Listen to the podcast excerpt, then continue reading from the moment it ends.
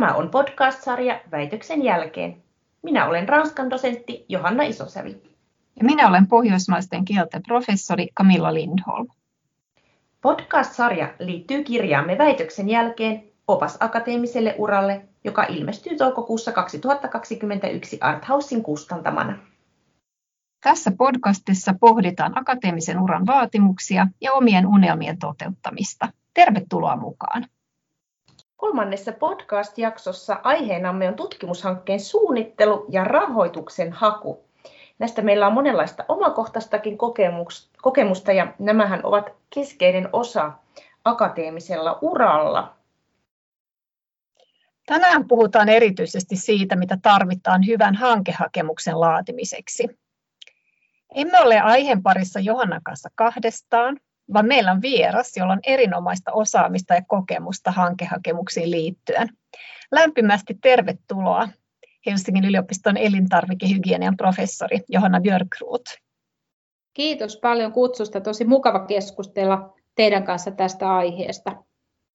Tosi mukava keskustella Kaiman kanssa, mutta ennen kuin pureudutaan tarkemmin tutkimussuunnitelmiin, niin haluaisimme kysyä sinulta, mikä on mielestäsi tutkijan tärkein ominaisuus? Tätä on tosi vaikea niin kuin valita sen takia, että joku yksi ominaisuus olisi kaikkein tärkein, mutta ehkä tässä itse olen tällainen jo niin kuin senioritutkija siitä, että mä olen 56-vuotias ja ryhmäjohtaja, niin kyllä mä olen katsonut hyvin paljon erilaisia tutkijan uria ja, ja tätä tutkijuutta joutunut tietysti omaltakin kohdalta käsittelemään, en pelkästään siis arvioijana, vaan arvioitavaksi tulleena, niin, niin kyllä mä nostaisin sanaksi sinnikkyys ja sellainen, niin kuin puhutaan aika paljon biologisella puolella resilienssistä, että, että jaksetaan äh, kohdata niitä tietyn näköisiä haasteita ja vaikeuksia ja, ja vielä sitten, jos henkilö on semmoinen, miten mä sanoisin, että optimistinen, resilientti, e, eli jaksaa niin, niin ajaa eteenpäin niitä omia ideoita, niin, niin mua on joskus huvittanut, kun mä jätän omia hankehakemuksia, mä ajattelen vähän semmoista Churchillin yhtä sitaatiota, jonka, joka menee suurin piirtein niin, että success consists of going from failure to failure without loss of enthusiasm. Et, että se kyllä todella se, että joutuu epäonnistumaan ja yrittämään uudestaan, ja se on hyvä muistaa sitten, kun se tulee omalle kohdalle, että se on ihan semmoinen universaali juttu, että näin käy kaikille tutkijoille, että, että sinnikkyys on ehkä mun tämän päivän sana. Mä tykkäsin itse asiassa tosi paljon tuosta sun vastauksesta ja mulla oli ilo, kun mä olin kolme vuotta Koneen säätiön rohkeana tekijänä, niin kuin Koneen säätiö nimittää näitä apu, apurahan saajia. Ja sitten kun multa loppui tämä apu, apuraha ja siinä tuli sitten tuli paljon hylkäyksiäkin sen jälkeen ennen kuin sain seuraavia. Joku Twitterissä sitten mulle ehdotti, että, että, että, että mä oon niin siirtynyt rohkeasta tekijästä sitkeäksi tekijäksi. Ja musta oli niin kuin aika hyvin sanottu, että mä aloinkin vähän käyttää het, het, het, hetken aikaa sitä hashtag sitkeä tekijä, että tavallaan omalla urallani myös niin kuin koen, että, että se kuvaa sitä. Ja sä puhuit just tuosta sinnikkyydestä. Joo, joo ei mä, mä, en, mä en todellakaan, jos mä mietin, niin niin sellaisia omakohtaisia onnistumisia, taikka sitten mun ohjattavien onnistumisia tai tuttujen, niin mä oon ollut siitä onnekas, että mä oon työssäni pystynyt tapaamaan paljon huippututkijoita. Mä toimin Helsingin yliopiston tutkimuksesta vastaavana vararehtorina ja tässä roolissa niin, niin mä pystyin tapaamaan siis eri tieteen alojen tutkijoita ja olin mukana Helsingin yliopiston huippuyksikön neuvotteluissa ja, ja melkein kaikki ihmiset, joiden kanssa mä keskustelin, niin sanoivat, että heidän urallaan merkittäviä juttuja on ollut esimerkiksi tietyt sattuma-asiat, että he on ollut myös onnekkaita, että kaikkea ei voi vaan niin kuin valita suoraviivaisesti oikein ja kaikessa ei aina suoraviivaisesti onnistuta. Joo, se on kyllä varmasti ihan totta. Mutta tota, jos Sulla on myös semmoista kokemusta, että sä oot ollut mukana Suomen Akatemian terveystieteiden toimikunnasta. Ja Akatemiahan tekee vuosittain päätöksiä rahoitushakemuksista. Ja siksi me nyt haluaisimme kysyä sinulta, että mitkä ovat mielestäsi kaikkein tärkeimmät hy- hyvän hakemuksen kriteerit? Ja minkä neuvon antaisit esimerkiksi aloittelevalle postokille, joka ehkä on tehnyt toistaiseksi aika vähän rahoitushakemuksia? Joo, postoki on, on tota, tietysti ihan semmoisessa henkilökohtaisen oikeastaan joko ryhmän perustamisen tai, tai tämmöisen itsenäistymisen osoittamisen vaiheessa, näin mä tätä tulkitsisin, koska nythän me ajatellaan nyt, että tutkijat, tohtorit vielä toimii ohjatusti, mutta postdokin pitäisi tosiaan pystyä olemaan se principal investigator, eli vastuullinen tutkija nyt sitten niin kuin itse. Ja, ja tota, kun ajatellaan postdokkien hakemuksia, tietysti riippuu se, että mistä haetaan. Ainahan on tärkeintä katsoa, että mitkä on haki, hake, anteeksi, rahoittajan niin kuin antamat ohjeet sille hakijalle ja minkälaista rahoitusmuodosta se postdoc hakee itsensä rahoitusta, koska toki näissähän on, on tietysti varmastikin eroja. Mm. Mutta että kyllä se kaikkein tärkein asia mun mielestä on tämmöisellä postdoc-hakijalla oikeastaan pystytä vastaamaan sellaisiin asioihin, että miksi juuri sinua pitäisi rahoittaa, että mitä sellaista saat saavuttanut, että saat se hyvä valinta? Ja mitä annettavaa juuri sulla on, että sinusta tulisi kasvattaa se vastuullinen tutkija? Ja miksi just sinua ja sun ideoihin pitäisi luottaa, että kyllä tässä on semmoinen niin kuin tämmöinen ai, eli minä ääni, kun Postdoc esittelee tämmöistä itsenäistymissuunnitelmaansa, että, se, että joku vanhempi ryhmäjohtaja voi kirjoittaa aika pitkälti we ja us ja me, että, että olemme yhdessä tehneet sitä ja yhdessä olemme tähän menneet, mutta että siitäkin huolimatta, että se tutkimus toki on yhteistyötä, niin, niin postokilla äh, kyllä se lähtökohta on siinä, että, että, että mitä hän itsenäistyvänä tutkijana tuo siihen äh, tutkimukseen. Et, et nämä kysymykset, just mitä mä luettelin, on, on sellaisia, että, että kyllä se aika paljon menee myös tämmöiseen henkilöpainotteiseen arviointiin silloin, kun katsotaan tällaista ää, nuorta, nuorta niin kuin itsenäistyvää tutkijaa. Joo, Sä oot myös kirjoittanut Suomen Akatemian blogissa ja rinnastanut hyvää hankehakemusta vakuuttavaan tarinaan. Haluaisitko kertoa vähän lisää tästä ajatuksesta tai metaforasta? No, siinä on sellainen pointti, että mä olen tota itse asiassa naimissa kirjailijan kanssa. Se on, se on niin kuin huvittavaa, että me aina puhutaan, niin kuin, että, että mikä on hyvä tarina. Mikä on, me, me tarkoitamme meidän perhepiirissä sitä, että silloin kun sulla on tarina, niin se on myös niin kuin ymmärrettävä. Ja nyt tänä päivänä, jos mietitte, miten tiedettä arvioidaan, niin mehän ei kovinkaan usein saada arvioiksi juuri niitä henkilöitä, jotka on tismalleen siltä alalta, mitä, mitä, mistä niin kuin esittää sitä tutkimusta. Esimerkiksi luonnontieteissä saattaa käydä niin, että jos mä vaikka haen elintarvikehygienia, elintarvikepilautumis, mikrobiologia hakemukselle niin, niin, niin tota, rahaa, niin arvioija saattaa olla, olla tota, jos mä tutkin vaikka pilaajabakteereita, niin, niin tämä arvioija saattaa olla vaikka salmonella-ekspertti. Eli ymmärtää mikrobiologiaa, ymmärtää kyllä sen konteksti, mutta ei tismalleen tiedä, niin kuin, mikä on uusinta ja hienointa siinä, mitä minä tutkin. Ja sillä tavalla, niin sillä tarinahommalla, niin mä halusin, halusin sitä, sitä tuoda esiin, että, että yleensä niin sulla on se pohja, mihin sä rakennat sen sun tutkimuksessa ja tietysti me luonnontieteilijällä aika usein niin, niin tässä tarinassa näyttelee merkittävää roolia tämmöiset preliminääriset tulokset, että on jo tutkittu jotain, mitä halutaan syventää. Ja näin ollen sitten päästään sitten siihen, mitä odotetaan sieltä tulevan, että, että tänä päivänä melkein kaikki rahoittajat haluaa sellaista niin kuin hypoteesilähtöistä tutkimusta, ei deskriptiivistä tutkimusta. Että et sulla pitää olla niin kuin sun siihen kokonaisuuteen, mitä sä esität jo, hypoteeseja ja, ja sitä kautta sitten, tai tutkimuskysymyksiä, jotka on spesifiisiä, että ei, et se ei ole pelkästään sellaista, että, että tämä näyttää mielenkiintoiselta, että katsotaan tähän, mitä tuolla on. Ja tarinassahan on niin kuin alku ja, ja loppu ja toivottavasti siellä on se joku kliimaksikin välissä, niin, niin se helpottaa myös lukijaa, kun ymmärtää sen kokonaiskontekstin. Mm. Aivan erinomaisia neuvoja kyllä. Ja sinähän, Johanna, olet tosiaan lukenut valtavasti hakemuksia, kenties tuhansia, mutta entäs sitten, kun sinä itse laadit tätä rahoitushakemusta, niin mihin kaikkien kiinnität huomiota? No, mä tota kamppailen nyt sellaisten asioiden kanssa, että, että tota, viimeinen viimeinen haku, niin, niin siinä oli semmoinen tuskainen vaihe ja sitten oli semmoinen onnistumisen vaihe. Mä hain ERC Advanced Grant, Grantia itselleni ja, ja tota, ERCstä tuli, tuli turpi, mutta, mutta sillä lailla kehuilla ja semmoisilla saatesanoilla, että sulla on aika paljon riskiä tässä sun tutkimuksessa, että, mm.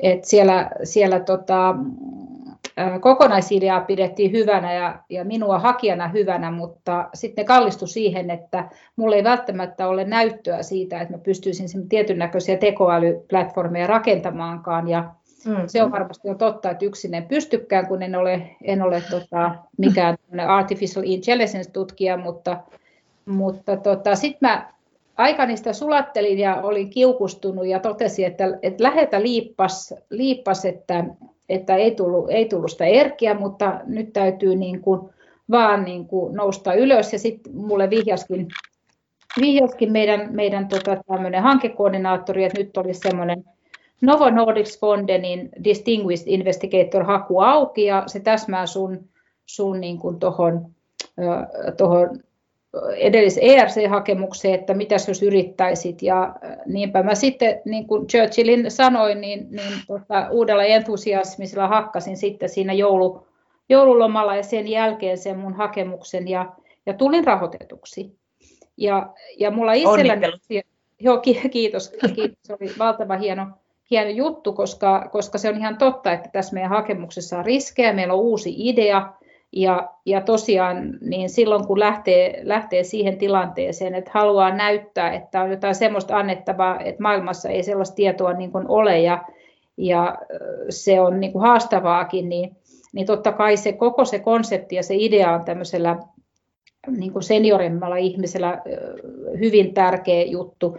Ja tietysti katsotaan sitä mun track recordia, että mm. miten mä pystyn toimimaan, että onko mä uskottava siinä haki, hakijana. Ja sama se on mulla, kun mä arvioin toisia ihmisiä, niin mähän katson semmoista kokonaisuutta. Mutta että itse tänä päivänä niin mä oon nyt päättänyt, että tietyllä tavalla niin mä aion olla valikoivampi. Mulla on ehkä kymmenen niin kuin dekadi tätä tutkijauraa jäljellä. Ja nyt mä aion, aion tar- tärkeästi niin kuin, tai miettiä ehkä tärkeimmin tiettyjä fokuksia ja tiettyjä semmoisia omia, omia teorioita ja, ja koittaa saada niitä, niitä eteenpäin. Elikkä, eli kyllä mä itse nyt tällä hetkellä hyvin paljon mietin sitä, sitä kokonaisideaa ja sitten niitä hypoteeseja, mitä meillä on. Ja sitten mä oon pystynyt rakentamaan sellaisen yhteistyöverkon, missä me pystytään myös niin kuin haastaviin, vaikeisiin kysymyksiin yhdessä löytää ratkaisuja. Että niin kuin mä sanoin, mä olen elintarvikehygienikko, mä tutkin elintarvikebakteereita ja mä tarvitsen hyvin paljon tämmöistä laskennallisen tieteiden apua ja mä tarvitsen myös, myös niin kuin molekyylibiologian eksperttien apua. Että mulla on yleensä niin kuin vähintään kolmen tieteenalan ihmisiä kimpassa niissä hakemuksissa, mitä mä haluan tehdä, koska, koska mulla on monitieteisiä ongelmia, mitä mun pitää saada ratkaistua. Niin kyllä mä kiinnitän myös tosi paljon siihen yhteistyökuvioihin huomioita. No oikeastaan mä ajattelin, että mä tarttuisin yhteen asiaan, minkä sä mainitsit tässä, eli se, että monesti mietitään sitä hakijan tutkia, tutkijan vakuuttavuutta, että miten vakuuttava juuri tämä hakija on, niin kuinka paljon siihen, mun mielestä siitä ehkä puhutaan vähemmän, että kuinka paljon sun mielestä mm. siihen, siihen kiinnitetään huomiota, kun arvioidaan esimerkiksi hakemuksia? Kyllä siihen kiinnittää huomiota, että siellä on se, voi sanoa tosiaan tälle hauskasti, se on se F-word, ja se ei nyt ole kirosana tässä tapauksessa, se on se feasibility. Mm. Eli se, että, että siinä on se uskottavuus, että, että feasibility ja credibility, että, että se, että, että onko se toteuttamiskelpoinen se hakemus, näyttääkö siltä, niin kuin mä sanoin, että mä sain turpiin sieltä ERCstä, niin mä en ole siitä mitenkään katkera, se oli yksi näkemys, ja ja, ja tota, ihan oikeasti sitä sai kritisoida, että pystynkö mä toteuttamaan sitä, mitä mä haluan. Ja mä varmaan olen parempi hakija ehkä vaikka vuoden kuluttua, koska sitten mulla on esimerkiksi tämä, tämä mun nykyinen gräntti tuottanut siihen pohjatietoa. Et kyllä, kyllä tosiaan se kiinnittää huomiota, että, että monesti saattaa nähdä erittäin hyvin kirjoitetun hakemuksen, jossa, jossa tota, on niin kuin mielenkiintoisia asioita, niin kyllä se, ja sen jälkeen kun se niin kuin näyttää kiinnostavalta, kyllä ihan varmasti katsotaan, että onko tämä henkilö julkaissut, että onko hänellä onko tämä ura edennyt niin, että hän pystyy näin haastavan asian joko johtamaan, toteuttamaan tai ohjaamaan kokonaisuutena, että onko siellä sen, sen, sen tota vastuullisen tutkijan niin kuin kyvyt niin kuin tässä aihekokonaisuudessa. Ja mm, toi, luulen, että tämä asia tulee ehkä korostumaan senkin takia, että tässä vähän aikaa sitten just tällaisten niin kuin artificial intelligence-ihmisten kanssa keskustelin, että miten me kohta tulevaisuudessa arvioidaan opiskelijoita ja heidän esseitä, koska, koska on olemassa tällaisia tekoälyplatformeja, jotka pystyy tuottamaan kohta valmiita tekstejä, jotka on aivan huipputekstejä. Niin, niin millä lailla sä sitten varmistat sen, että, että, että se hakemus ei ole täysin niin kuin tyhjää tämä on tietysti äärimmäinen ekspertti, mutta että se, ei ole, se ei ole tyhjää sanahelinää, vaan oikeasti se näyttää siltä, että se voidaan toteuttaa. Niin se on kyllä se on sen uskottavuuden ja, ja tällaisen toteuttamiskelpoisuuden arviointia oikeastaan. Aika moista. No älä muuta sano. Niin mä oikeastaan seuraavaksi minua myös niin kuin kiinnostaa se, että kuinka kauan tämmöisen hyvän tai solidin hakemuksen laatimiseen menee sinulta aikaa? Että millainen vaikka on, miten kauan kestää hakemuksen laatimisprosessi ideasta valmiiseen hakemukseen, jos miettii tätä jonkinlaisena prosessina?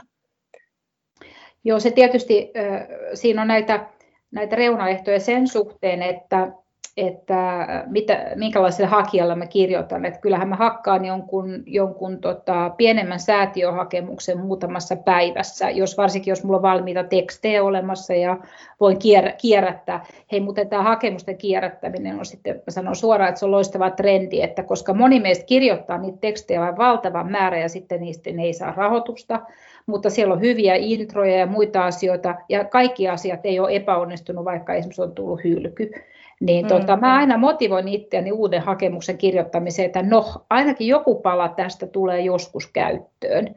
Et, et, tätähän on suurtu myöskin hyvinkin paljon, että kuinka paljon me käytetään tiedeyhteisössä aikaa pelkästään tähän hakemusrumbaan tai hakemusbingoonkin, koska itsekin tässä olen pohtinut näitä läpy, läpäisyprosentteja, että jossain vaiheessa täytyy todeta, että jos 10 prosenttia hakijoista saa jossain hakumuodossa rahoituksen, niin sehän on, sehän on jo hyvä mutta on. valitettavasti monissa hakumuodoissa pudotaan se kahteen prosenttiin. Ja jos tuommoisesta Advanced ERCstä tulee turpi, niin ei kyllä kannata niin kuin ajatella, että on maailman heikoin tutkija, koska kyllä sieltä tulee turpi aika, aika monellakin niin kuin näillä, näillä foorumeilla. Ja, ja myös näissä isoissa yhteisöhakemuksissa, jos me mietitään, mä olen ollut mukana huippuyksikössä niin, että mä olin siellä sitten ryhmänjohtajana ja varajohtajana, ja sekin konsortio yritti niin, että me saatiin toisella kierroksella saatiin sitten se huippuyksikkö. Ja sitten kun haettiin jatkoa sille, niin silloin mä olin siinä johtajana ja silloin me päästiin siitä aihevaiheesta jatkoon, mutta sitten ei, ei tultu ra- saatu sitä rahoitusta. Et kyllä nämä, niin kuin, nämä niin kuin jotkut niin kuin isot hakemusprosessit, nehän voi viedä niin kuin vuodenkin, mutta sitten taas tietyt mm. omat ideat ja tämmöinen sanotaan perinteinen vaikka Suomen Akatemian hankehakemus, niin kun se syyskuun lopussa pitää jättää, niin kyllä toukokuussa pitää olla yhteistyökumppanien kanssa solidi idea, mm. joka on sitten niin, että elokuussa se yhteiskirjoituksella niin kuin kirjoitetaan, jos on esimerkiksi konsortiohakemuksista kysymys, ja myöskin näistä, näistä henkilökohtaisista omista hakemuksista.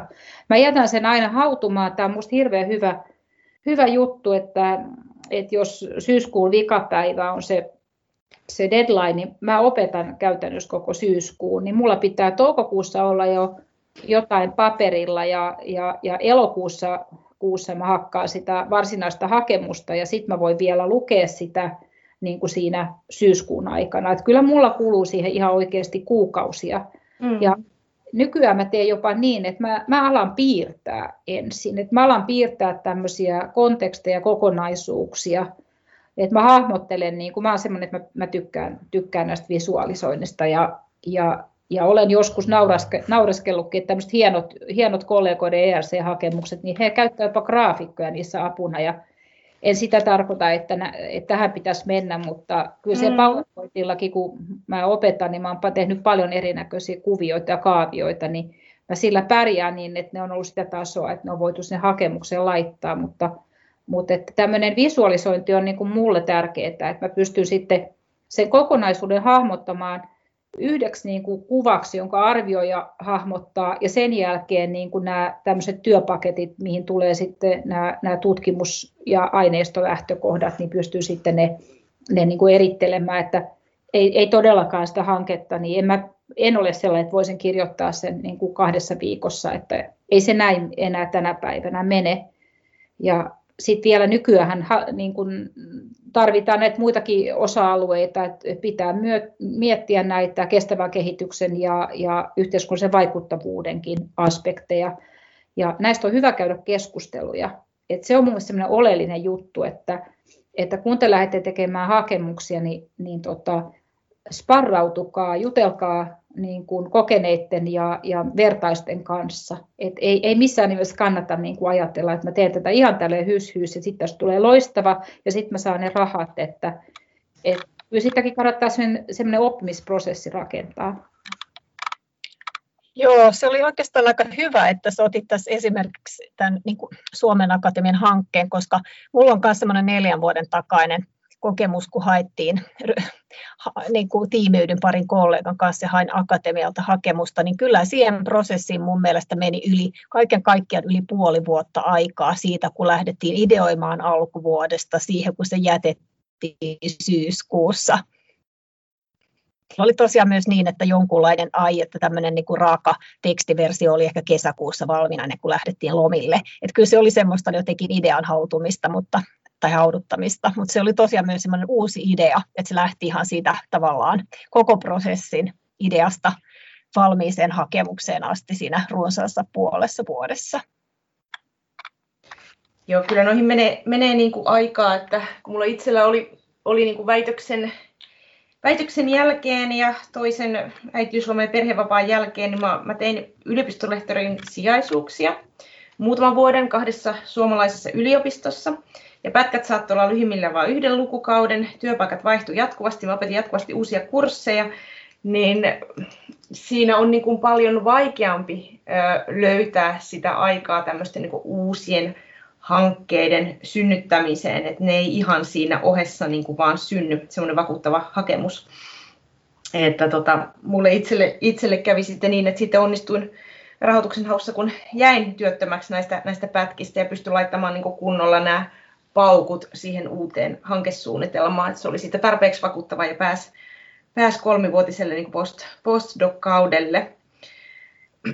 Vaikuttaako nämä Kamilla ja munkin tarinat tyypillisiltä sun näkökulmasta, Johanna? No kyllä niistä tosiaan paljon niin kuin, tuttua on ja, ja sitten jos ajattelette, että mitä niin kuin, isommiksi hakemukset kasvaa, mitä kunnianhimoisempia niistä tulee, niin, niin kyllä ne vaatii hiontaa ja sitä sitä miettimistä ja, ja tota, me, mulla on yleensä aina käynyt niin, että mulla on yksi semmoinen lähin yhteistyökumppani Petri Auvinen, joka työskentelee tuolla biotekniikan instituutissa ja hän on siis molekyylibiologia osaa tämmöistä sekvensointi, genomiset sekvensointiasiat, siis perimätutkimuksen hirveän hyvin, hyvin koulutukselta taitaa olla virologia, että hänellä on hyvin paljon komplementaarista osaamista, niin kyllä me, me aloitetaan semmoinen sparraaminen hyvissä ajoin ja, ja meidän saattaa sitten käydä niin, että jos me ajattelee, että meidän, meidän vaikka konsortiossa olisi, olisi tota, niin kolme työpakettia, niin me saatetaan olla tyytyväisiä, että tämä ykkönen ja kakkonen on hirveän hyvä, mutta me haluttaisiin, että ne olisi sellaisia, että ne jotenkin sitten vielä edistää sen kolmannen työpaketin tekemistä, että se koko niin kuin kokonaisuus tukisi, tukisi niin, niin tai kaikki työpaketit tukis kokonaisuutta, niin saattaa olla joskus sitten semmoinen, että mä oon ihan tuskissani vielä jossain elokuussa ja sitten mä vetäisin sen, sen kolmannen työpaketin niin kuin uusiksi kokonaan.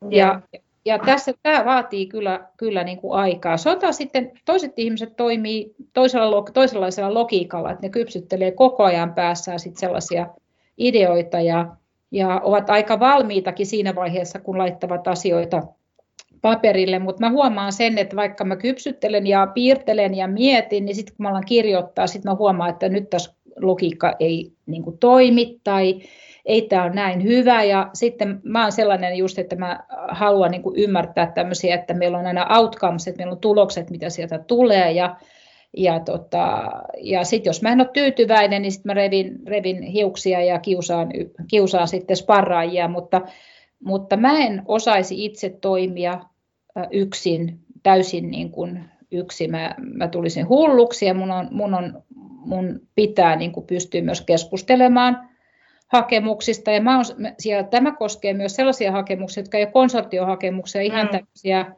mun omia, että, että mä haluan ottaa ideoita ja, ja tota, sitten mä joskus on törkeä mun aviomiestä kohtaan, hän on siis maantieteilijä, niin mä luetan hänelläkin jotakin. Ja, ja, ja tota, hänkin on kokenut, kokenut hanke työssä ollut joskus bioympäristötieteiden toimikunnan varapuheenjohtajana. Ja, ja tota, että hänkin tunnistaa tämmöisiä niin kuin hyvän hakemuksen, hakemuksen niin kuin, niin kuin lähtökohtia. Et me toimitaan tietysti vähän eri lailla, että en mä sano, että minun tapa on ainoa oikea, mutta ainakin niin kannattaa valmistautua siihen, että hyvin huolella lukee, mitä sinne pitää kirjoittaa, että mitkä kaikki asiat tulee olla siellä. Että, että akatemia on siitä, mä sanoisin, helppo ja ystävällinen, että siellä on erittäin hyvät ohjeet siitä, miten tutkimussuunnitelma kirjoitetaan. Mutta sitten pitää myös muistaa, että vaikka sen olisi tehnyt joskus aikaisemmin, joku on asia voinut muuttua ja halutaan ehkä joku uusi asia. Esimerkiksi nämä aineistohallintasuunnitelmathan on nyt ollut sellaisia, jotka on muuttunut, että pitikö ne panna vi- sinne lisä, lisäksi. Ja sitten jos sulla on meneillä oleva projekti, ei, ei tarvitse niin kuin ajatella, että hups, mä teen vaan hakemuksen, vaan sitten pitää muistaa tehdä väliraportti meneillään olevasta hankkeesta. Et, et nämä kaikki asiat pitää olla kasassa, olkoon ne sitten CV ja, ja tota, julkaisuluettelot, ne pitää olla oikeassa muodossa. Et myös niin muotoseikoilla on, on merkitystä, että jos ajattelette arvioijia, jotka lukee satoja hakemuksia, niin ei ne halua, halua, tota, halua, että teidän CV ei ole siinä muodossa kuin ne muut CV on. Et sen takia akatemia antaa aika tarkkoja ohjeita ja ihmiset niin kuin kiroo niitä, mutta jos siellä pyydetään kahden sivun CV ja, ja tietyllä tavalla tehty julkaisuluettelo, niin toimittakaa se just niin kuin rahoittaja haluaa. Et niillä on merkitystä ja kun kisa on kova, niin, niin tota, mikä sitten sen kääntää sen vaan jonkun toisen hakemuksen niin kuin puoleen, niin, niin se saattaa hyvinkin olla se, että joku asia, joku hakemus on esitetty niin paljon selkeämmin, että se on ollut ymmärrettävämpi ja sen takia sitä, se tulee rahoitetuksi. Et tiukka Joo. kilpailu on aina tiukkaa kilpailua. Mm. Joo, mä voisin kyllä tarttua tuohon, kun sä sanoit, että näytät niitä hakemuksia, vaikka konsortiohakemus, mä, mä pystyn kyllä samastumaan, että tämä mun mun postdoc-hakemus, joka, joka meni sitten läpi ja tuli, tuli kolme vuotta, niin kyllä mullakin oli niin isot paukut siinä, että kun mä olin työttömänä ja niin kaikkea, niin mä en ole myös varmaan niin ko- koskaan niin monia ihmisiä vaivannut hakemuksella, niin kuin silloin musta tuntuu, että mulla ei ollut mitään niin kuin häpeää, noloutta pyytää, että ka- kaikenlaiset KV, KV-kumppanit ja puolikumppanit ja, ja, ja suomalaiset tutut, niin mä kanssa pyysin tosi, tosi monta ihmistä lukemaan sen hakemuksen.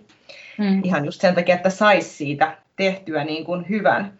Mutta näiden rahoitushakemusten tekeminen on yleensä ollut aika semmoista hiljasta tietoa vai, vai mitä Kamilla? Niin, no mä mietin sitä siis itseänikin ja miten mä silloin tuoreena väitöskirjan tekijänä tai kun hain väitöskirjan tekijäksi, että miten piti ruveta hakemaan apurahoja, niin se oli nyt lähinnä sitä, että mun ohjaajani antoi jonkun hänellä oli joku tutkimussuunnitelma, jonka joku toinen oli tehnyt, jota hän saattoi näyttää, ja sitten sen perusteella rupesin itse kirjoittamaan tutkimussuunnitelmaa. Ja minusta tuntuu, että mä olin ihan riippuvainen siitä, että tällä henkilöllä oli joku tämmöinen malli. Niin ei se nyt oikein ollut mitään systemaattista opetusta, vaan se oli vähän semmoista jotenkin sattumanvaraista kyllä. Ja mä tavallaan koen, että, että siinä on, ihmiset on tosi niin kuin eriarvoisessa asemassa ihan väitöksen jälkeenkin, että, että sellaisissa niin kuin oppiaineissa, laitoksilla, osastoissa, jossa on henkilöitä, jotka on menestynyt rahoituksen haussa, jotka on tottunut hakemaan rahoitusta, on kyennyt sitä myös saamaan, niin näiltä henkilöiltähän saadaan niin kuin arvokkaita kommentteja, mutta sitten jos sillä omassa lähipiirissä ei ole tällaisia henkilöitä, niin ei, ei välttämättä, välttämättä ne kommentit ole kauhean hyödyllisiä, että jos ihmiset ei itse ole, niin kuin sanotaanko, tässä pelissä mukana, että, että sit niitä hyviä lukijoita joutuu hakemaan oman oppiaineen ulkopuolelta ja kyllä niin kuin kannustankin, mutta että hirveän paljon tässä on sellaista, sellaista hiljasta tietoa, niin meitä kiinnostaisi tietää, että miten, miten sä Johanna olet oppinut tekemään näitä rahoitushakemuksia, että ootko, koskaan saanut opetusta hakemusten laatimiseen?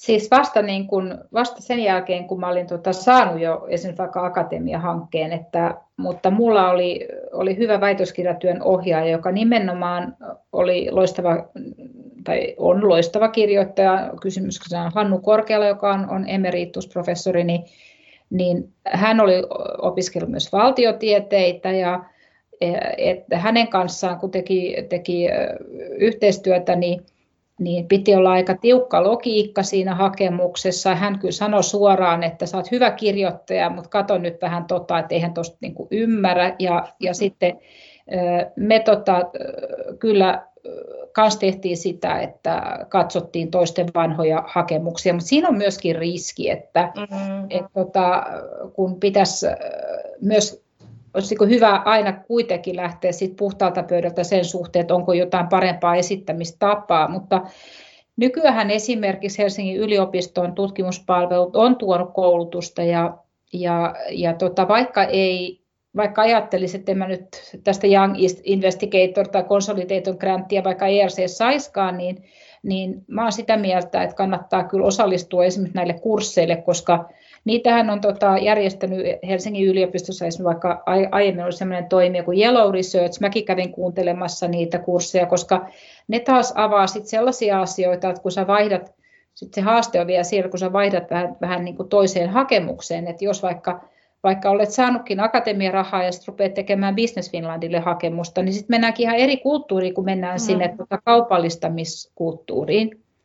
Et se, se, että tätä koulutusta kyllä antaa. Että akatemiahan ei ole klassisesti antanut, kun on antanut hankeinfoja toki, ja sitten mäkin olen käynyt puhumassa tutkimussuunnitelman tästä arvioinnista, toimikuntatyöstä Helsingin yliopistossa, mutta, mutta nyt on kyllä ihan spesifistä koulutusta esimerkiksi näihin ERC-hakuihin. Ja sitten meillä on, on tällaisia grantwritereita, jotka pystyy sitten, sitten niin, niin tota, auttamaan niin kuin ehkä rajoitetusti tietyissä hauissa tiettyjä ihmisiä, että, että ne aina, aina valitsee jonkun, esimerkiksi vaikka jonkun ERC-haun tai tällaisen, missä ne sitten on avuksi. Ja, ja anyway, se on myös semmoinen samanlainen sparrausprosessi, että jos vaan on sellainen, sellainen tota, kollega, joka on, tai sanotaan seniorikollega, joka on, on niin kuin tosiaan sitä kyseistä rahoitusmuotoa tuntee, niin kyllä hän pystyy sen avun antamaan siinä sparrauksessa, mutta sitten se pitää myös sopia, että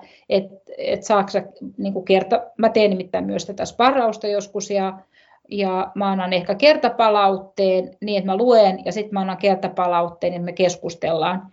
Ja, ja tota, tätähän on toivottu, että mahdollisimman moni, moni niin, niin seniori niin menisi tämmöiseen niin kuin, mentorointisparrausprosessiin. Aika moni kyllä sit suostuu, jos vain hyvällä aikataululla kysytte. Et ihmisillä on nykyään niin kauhea kiire, että ei nyt viikkoa ennen kuin on deadline, on ihan turha kysyä keltään mitään apua, koska ette te ehdi tehdä sit mitään muutoksiakaan. Mutta että, että esimerkiksi ideoista keskustelu tai tämmöinen, niin, niin tota, mä luulen, että, että kannattaisi ehkä rohkeammin pyytää sitten tähän asiaan niin kuin apua. Joo, Joo, mulla oli mielessä semmoinen, että sä mainitsit aikaisemmin just esimerkiksi, että hakemuksissa täytyy niin kuin kiinnittää huomiota esimerkiksi semmoiseen aika laajoihinkin teemoihin, kuten kestävään kehitykseen. Ja mulle tuli mieleen nyt tämä niin kuin tutkimuksen vaikuttavuus, josta puhutaan nyt aika Joo. paljon, siis sekä tieteellisestä että myös ehkä etenkin yhteiskunnallisesta vaikuttavuudesta. Niin mikä on sun, Johanna, sun kokemus siitä, että missä määrin tämän tutkimuksen vaikuttavuuteen kiinnitetään huomiota, kun hakemuksia arvioidaan ja tehdään rahoituspäätöksiä? No tietysti jos on kysymys jostain STN-hausta, niin sehän on se primaari asia, että, että silloinhan lähdetään niin kuin ehkä tästä kokonaan liikkeelle, mutta tämmöisessä perusakatemian hankkeessakin, niin, niin missä lähtökohta, siis perusakatemian hankkeen kirjoittaminen on oikeastaan maailman ihanin juttu tutkijalle, näin voitte ajatella, koska se on vapaa haku ja siinä te voitte hakea semmoisen ideaan, mitä kukaan muu ei rajaa, vaan, vaan siinä te voitte tarjota parasta sitä, mitä te todella niin kuin osaatte ilman mitään reunaehtoja.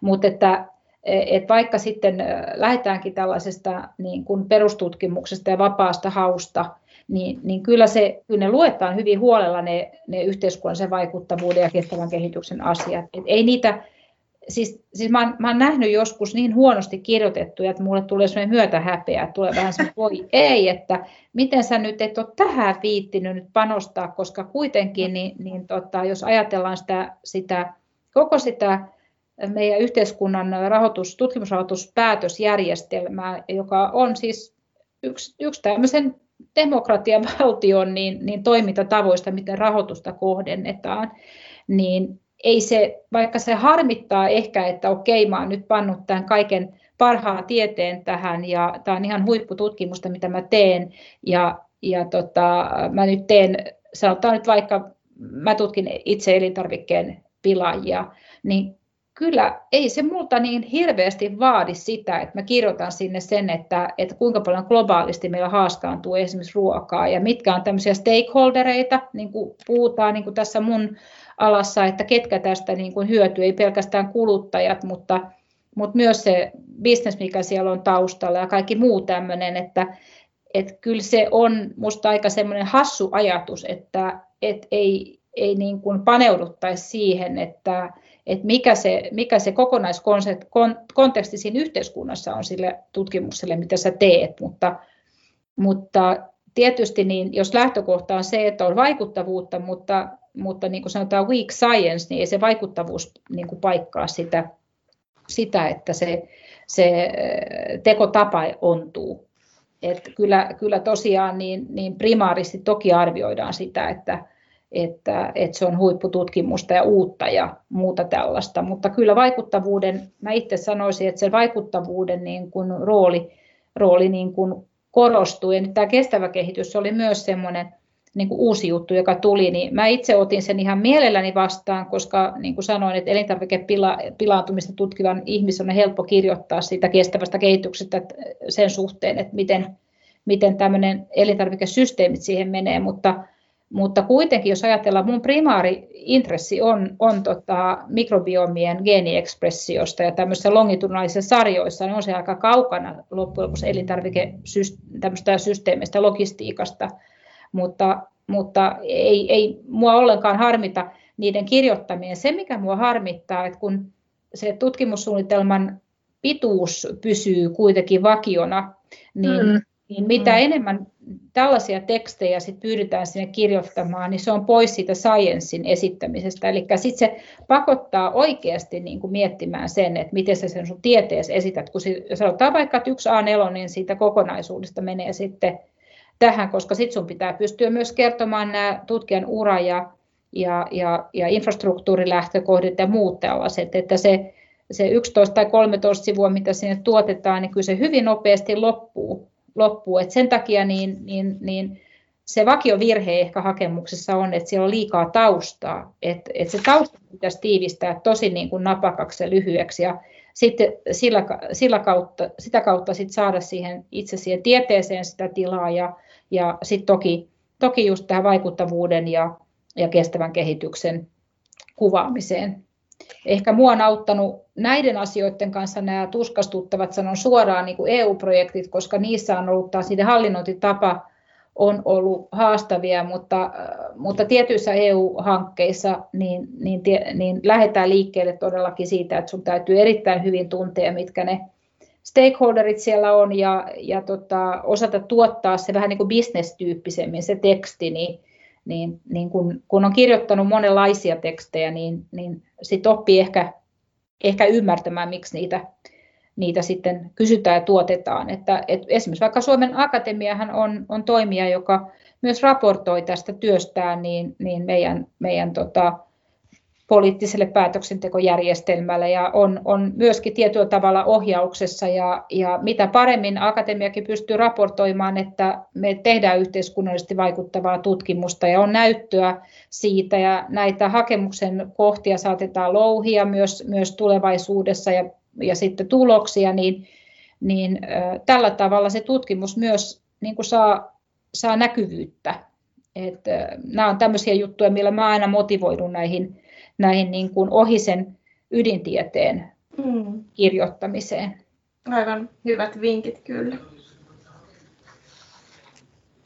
Joo, mua ihan vähän niin kuin huvittikin, kun sä sanoit, että joskus ne, se vaikuttavuusosuus on huonosti kirjoitettu, niin mä oon joskus kuunnellut, kuullut semmoisia tutkijoiden välisiä keskusteluja, joissa on toivottu, että pitäisi luoda joku tuommoinen sapluuna, joka sitten saa lätkästyä sinne vaikuttavuuskohtaan. Mutta mä luulen, että se ei ehkä enää niin kuin ehkä niin hyvin toimisi, koska siitä on nyt tullut jo niin tärkeä osa, mutta se oli ikään kuin silloin, kun se otettiin mukaan rahoitushakemuksiin.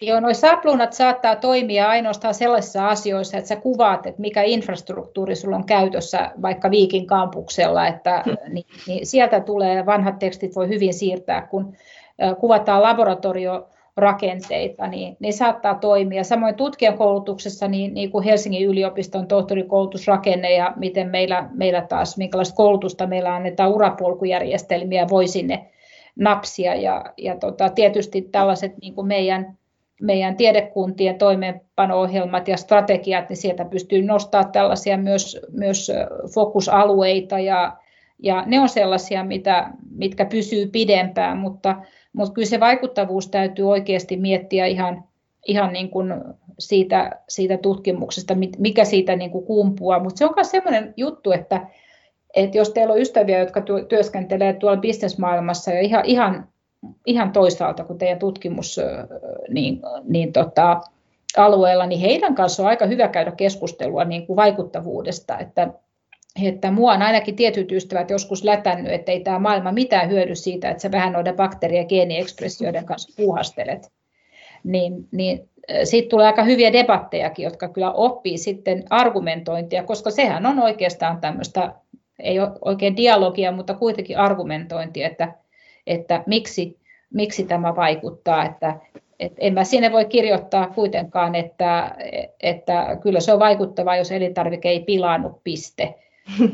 Mm. Et, ei, ei se riitä. Ei, mä voi, ei voi ajatella niin, että, että implisiittisesti se vaan riittää se, että sä teet tärkeällä alalla töitä ja Esimerkiksi ei syöpätutkijakaan tänä päivänä lähde liikkeelle siitä, että jos se syöpä tuosta parantuu, niin, niin tota, se on semmoinen helppo juttu, että, että totta kai kannattaa rahoittaa, vaan, vaan miksi juuri sitä, mitä tehdään siinä, niin tulee rahoittaa.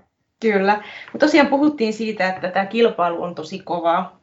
Rahoitushakemusten läpimenoprosentit, että se on jo hyvä prosentti, jos on sen 10, mutta usein se on siinä ehkä kaksi tai kolme tai neljä ja hylkäyksiä on varauduttava, sitä sinnikkyyttä tarvitaan. Me ollaan Kamilan kanssa pohdittu viime aikoina sitä, että kauanko kannattaa yrittää samalla idealla. Toki tutkimussuunnitelma aina vähän päivittää ja kehittää hylkäyksen jälkeen, mutta meistä tuntuu, että vielä muutama vuosi sitten kollegat kirjoitti sosiaalisessa mediassa, että nyt oli niin kuin kolmas tai neljäs vuosi, kun he haki esimerkiksi akatemian rahoitusta ja nyt viimein tärppäs. Mutta viime aikoina tuntuu, että ei olla luettu enää tällaisia kommentteja, vaan oikeastaan tuntuu, että, että viime keväänä oli sosiaalisessa mediassa enemmän sellaisia juttuja, että että että viime vuonna me saatiin aivan huippupisteet, mutta tänä vuonna me saatiin paljon huonommat pisteet ja ihmiset olivat ehkä vähän niin kuin hämmästyneitä. Mitä mieltä sä oot tästä? Oletko törmännyt tähän asiaan? Onko kilpailu mennyt niin kovaksi, että ideoidenkin pitäisi olla jotenkin tuoreita, että sama idea ei välttämättä kanna kovin monta vuotta rahoituskilpailuissa? No mä oon niin nähnyt puolesta ja vastaan, vastaan niin kuin asioita tapahtuvan, että esimerkiksi kun toimikausi, toimikuntakausihan on useamman vuoden, niin, niin mä oon nähnyt sellaisia tilanteita, että missä tosiaan niin, niin äh, hakijat on saanut palautetta, koska siellähän siis, niin kuin tiedätte, niin, niin tota, nämä arvioijathan kirjoittaa peer review-raportin siitä, ja se saattaa olla, tota, silloin jos he kokee, että tutkimus on ollut heikkolaatu, se saattaa olla aika lyhyt sananen, mutta sitten siinä vaiheessa, kun ollaan siinä thresholdissa, että, että olisiko tämä rahoitettu vai ei, niin, niin sieltä tulee kyllä sitten näitä weaknesses-analyysejä. Siellä, siellä on yleensä aina kuitenkin sanottu, että, että mistä, mikä, mikä on ollut se merkittävin syy, joka mättää. Ja, ja tota, toiset ihmiset on sitten todenneet, että, että niin, että että toden totta, että tässähän on, on niin kuin nämä, tämä arviointipaneeli osunut oikeaan ja on sitten korjannut ja, ja tota, jalostanut sitä ideaa.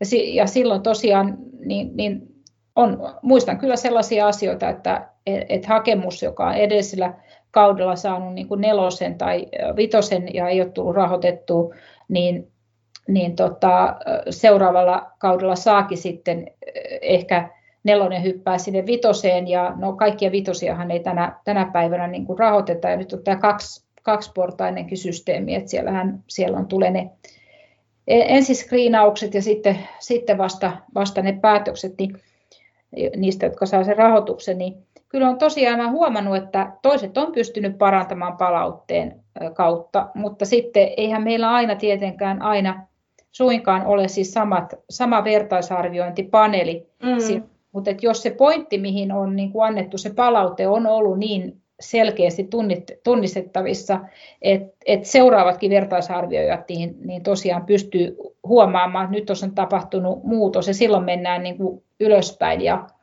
ja tota, toisaalta taas sitten niin, niin ne syyt, mitkä johtaa siihen, että saa esimerkiksi neljä kautta uusi ö, arvosana, niin siellä saattaa olla useampia asioita, ja, ja tota, jotka, jotka laskee, laskee tähän rahoitusriman alle.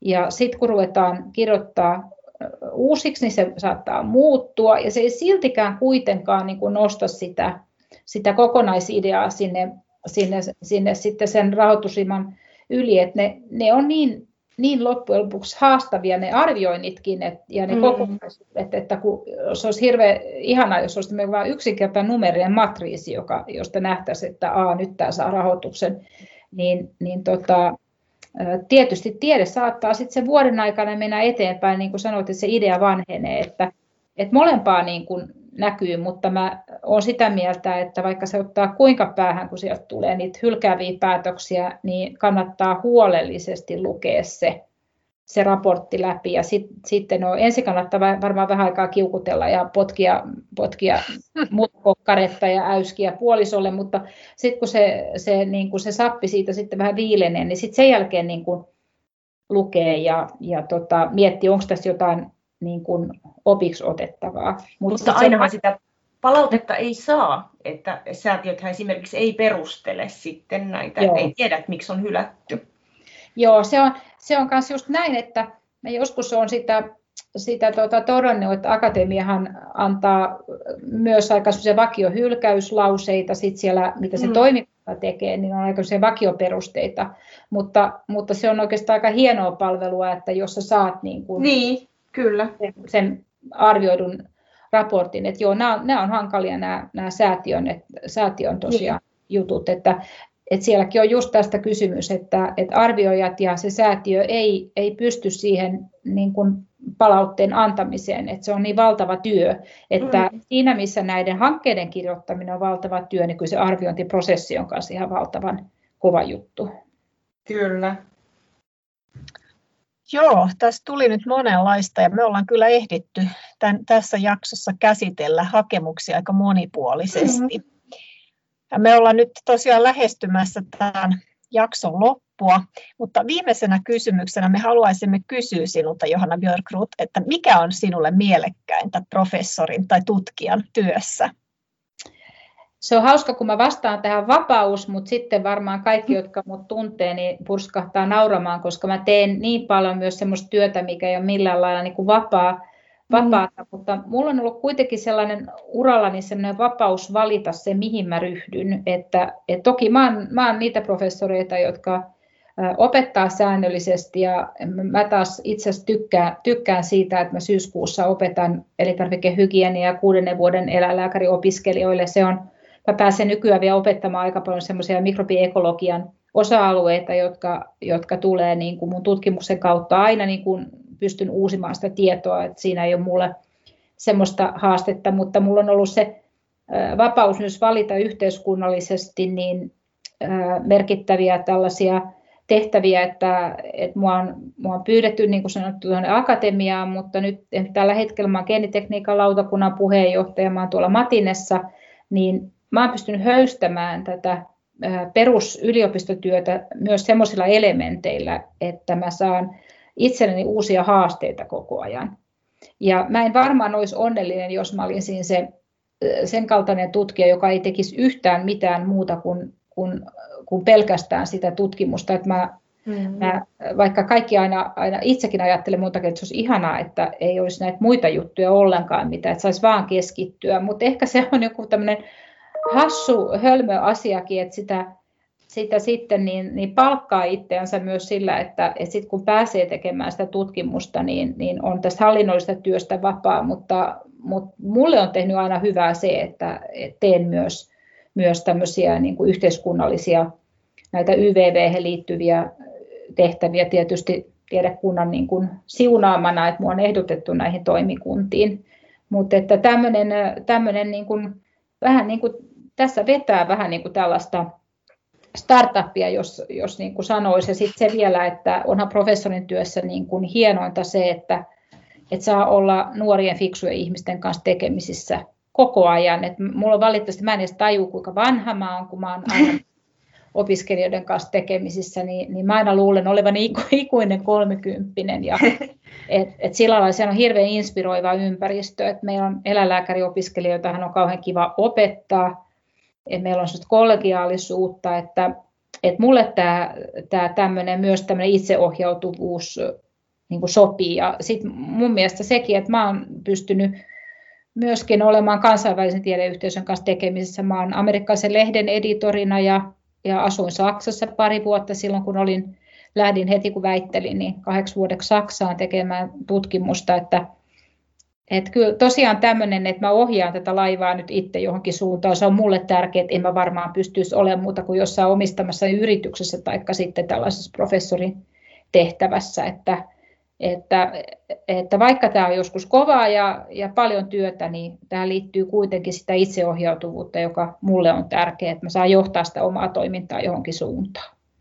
Mä ymmärrän kyllä ton, ton hyvin ja mä oon itse käyttänyt, käyttänyt sitä yrittäjämetaforaa niin kuin myös, että tota, ymmärrän kyllä hyvin, että toi mon, mon, monipuolisuus ja itseohjautuvuus ja luovuus niin kuin kiinnostaa siinä. Mutta se täytyy sanoa kyllä tähän loppuun, että, että tietyllä tavalla niin se, mistä mä olen huolissani näinä päivinä, on se, että, että, tietyllä tavalla maailman tahti kovenee tai itse hidastuu, en tiedä kummasta on kysymys, mutta, mutta nuorten ihmisten työuupumuksesta, niin, niin mä olen huolissani, että, että mä antaisin sellaisen vihjeen kyllä tähän tai oikein tämmöisen voisin sanoa vakavan neuvon tähän loppuun on se, että kun ihmiset on hyvin huolissaan siitä, että heillä on työssä kuormitusta, niin, niin itse asiassa kuormitushan ei ole se asia, joka, joka meille on niin kuin myöskään tuossa tutkijan työssä se, se kaikkein pahin asia, vaan kaikkein pahin asia on se, jos me ei palauduta. Mm. Eli meidän pitää opetella myös palautumaan, palautua tällaisesta niin kuin haastavasta työstä ja, ja myös se luo sitä resilienssiä, että saadaan sitten sitä myös niihin pettymyksiin, niin kuin, niin kuin niistäkin toivotaan, että niin kuin sä kuvasit, että kun sä, jos sä oot tehnyt pätkätyötä kauheasti sijaisuuksia, niin ei ole mikään ihme, että sillä hetkellä sitten ei, ei pysty tämmöistä luovaa, äh, hienoa hakemusta, hakemuskirjoitusta tekemään, että, että ihmisen pitää niin kuin tietyllä tavalla osata olla niin kuin tässä työssä armollinen ja sitten miettiä, mihin se aika kuluu ja, ja mitkä on ne tavat, millä siitä työstä palaut, palaut, tartutaan, koska sitten just tällainen niin kuin itseohjautuvuus ei se ole mikään sellainen selkeä yhtälö, joka tuosta noin vaan syntyy. Et, et, et pitää myös kiinnittää huomiota siihen, että, että työväline, eli se oma itse niin kuin jaksaa siinä prosessissa sitten eteenpäin.